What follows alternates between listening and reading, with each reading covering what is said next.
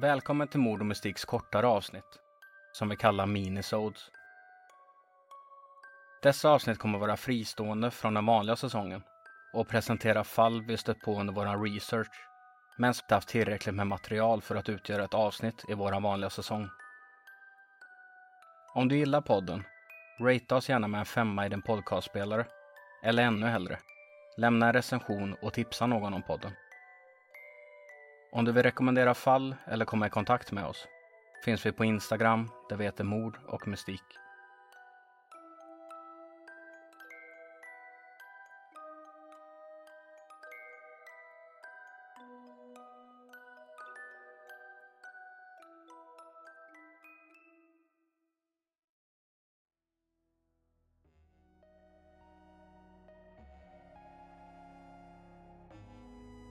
I dagens samhälle är psykisk ohälsa en socialt accepterad funktionsnedsättning.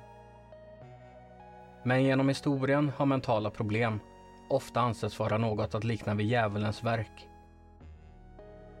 Ofta utsattes patienter för fruktansvärda behandlingar på anläggningar som snarare behandlar dem som fångar än patienter. Detta är berättelsen om London Bethlehem Royal Hospital. Ett av historiens värsta mentalsjukhus. Jag vill utfärda en varning för att detta avsnittet innehåller en hel del detaljer som vissa lyssnare kan uppfatta som obehagliga och stötande. Om du vet med dig att du kan ha svårt att lyssna på innehåll av denna karaktär avråder jag dig från att lyssna på detta avsnittet.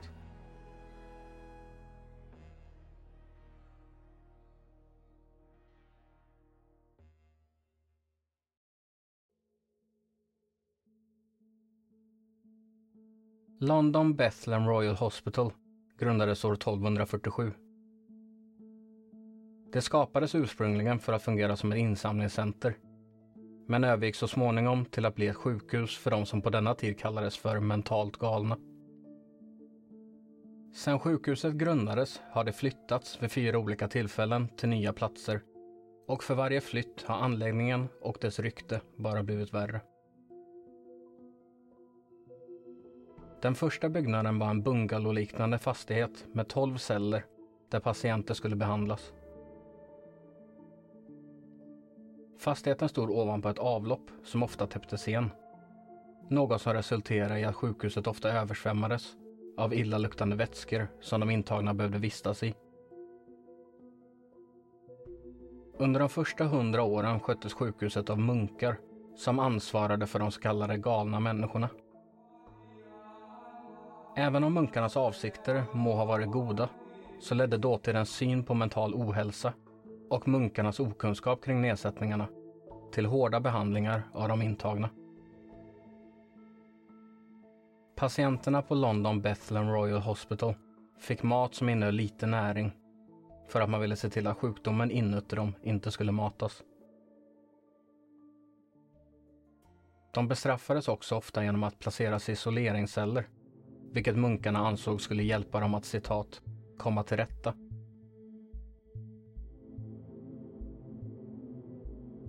Efter sjukhuset flyttat första gången byttes ägarna och sjukhuset skulle istället skötas av Londons stad. Den nya byggnaden var mer påkostad än den första. Ingången till sjukhuset pryddes av två statyer föreställande människor. Den ena föreställde melankoli och den andra galenskap. Och i folkmun kallades det nyöppnade sjukhuset för Palatset för galningar. Trots att byggnaden från utsidan såg exklusiv ut var tillvaron för de intagna allt annat än lyxig. Många låstes in i sina celler och lämnades på egen hand. Och även vid denna tid serverades det minimalt med mat och vatten. Dessutom var sjukhuset öppet för allmänheten med syftet att åskådarna skulle kunna komma in och kolla på patienterna som en slags underhållning. Denna freakshow genererade intäkter till sjukhuset då varje besökare behövde betala två öre vid entrén för att få komma in. Väl där inne fick de gå runt som de ville, helt obevakat. Och de som jobbade på sjukhuset satte ut de patienter som ansågs vara mest lämpade för utställningen. Många av dessa fick medverka på denna utställning mot sin vilja. Något som skapade än mer trauma i deras redan bräckliga tillstånd. Dessa offentliga visningar ansågs vara ett lukrativt sätt att få finansiering till sjukhuset och kom att pågå under 90 års tid, fram till år 1795, när Bethlehem Royal Hospital på nytt flyttades, efter att ha kommit under ny ledning av en man vid namn John Haslam. John trodde att det fanns ett botemedel mot psykisk sjukdom och strävade efter att hitta det. För att bota folk som led av denna galenskap trodde han att han var tvungen att påtvinga sina patienter rädsla för att på så sätt bryta ner dem mentalt och få dem att inse att han var deras mästare. Han straffade patienterna genom olika typer av misshandel och tortyr. Varav hans mest kända teknik var den så kallade rotationsterapin. Denna så kallade terapi uppfanns av Erasmus Darwin och var en metod som användes för att försöka rensa patienterna från deras galenskap. Man hängde upp en stol i taket. Sen spändes patienten fast och sedan gjorde en mekanik så stolen började snurra.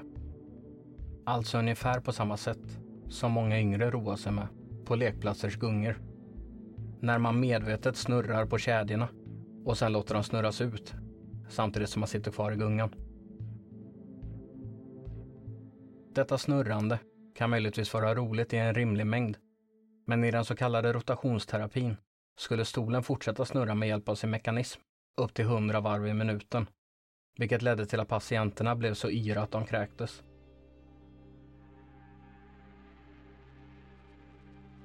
Kräkningarna var det som var målet med den så kallade terapin. Då John Haslam trodde att detta hjälpte att rena patienterna från sin galenskap.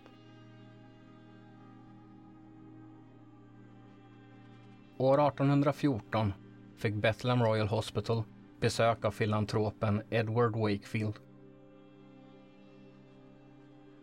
Vid sitt besök upptäckte Edward en patient vid namn James Norris som satt fastkedjad i sin cell. Hans kedjor hade sedan kopplats genom väggarna in till ett angränsande rum där personalen satt. Varje gång personalen ansåg att James inte skötte sig ryckte de i kedjorna så att han åkte med en smäll in i väggen. Edward kunde inte tro sina ögon. Han frågade hur länge James hade suttit fastkedjad på detta vis. Varpå de svarar mellan 9 och 12 års tid. När Edward exponerade sjukhusets hemska metoder för allmänheten skapade stor uppståndelse och resulterade så småningom i att John Haslam fick sparken år 1815.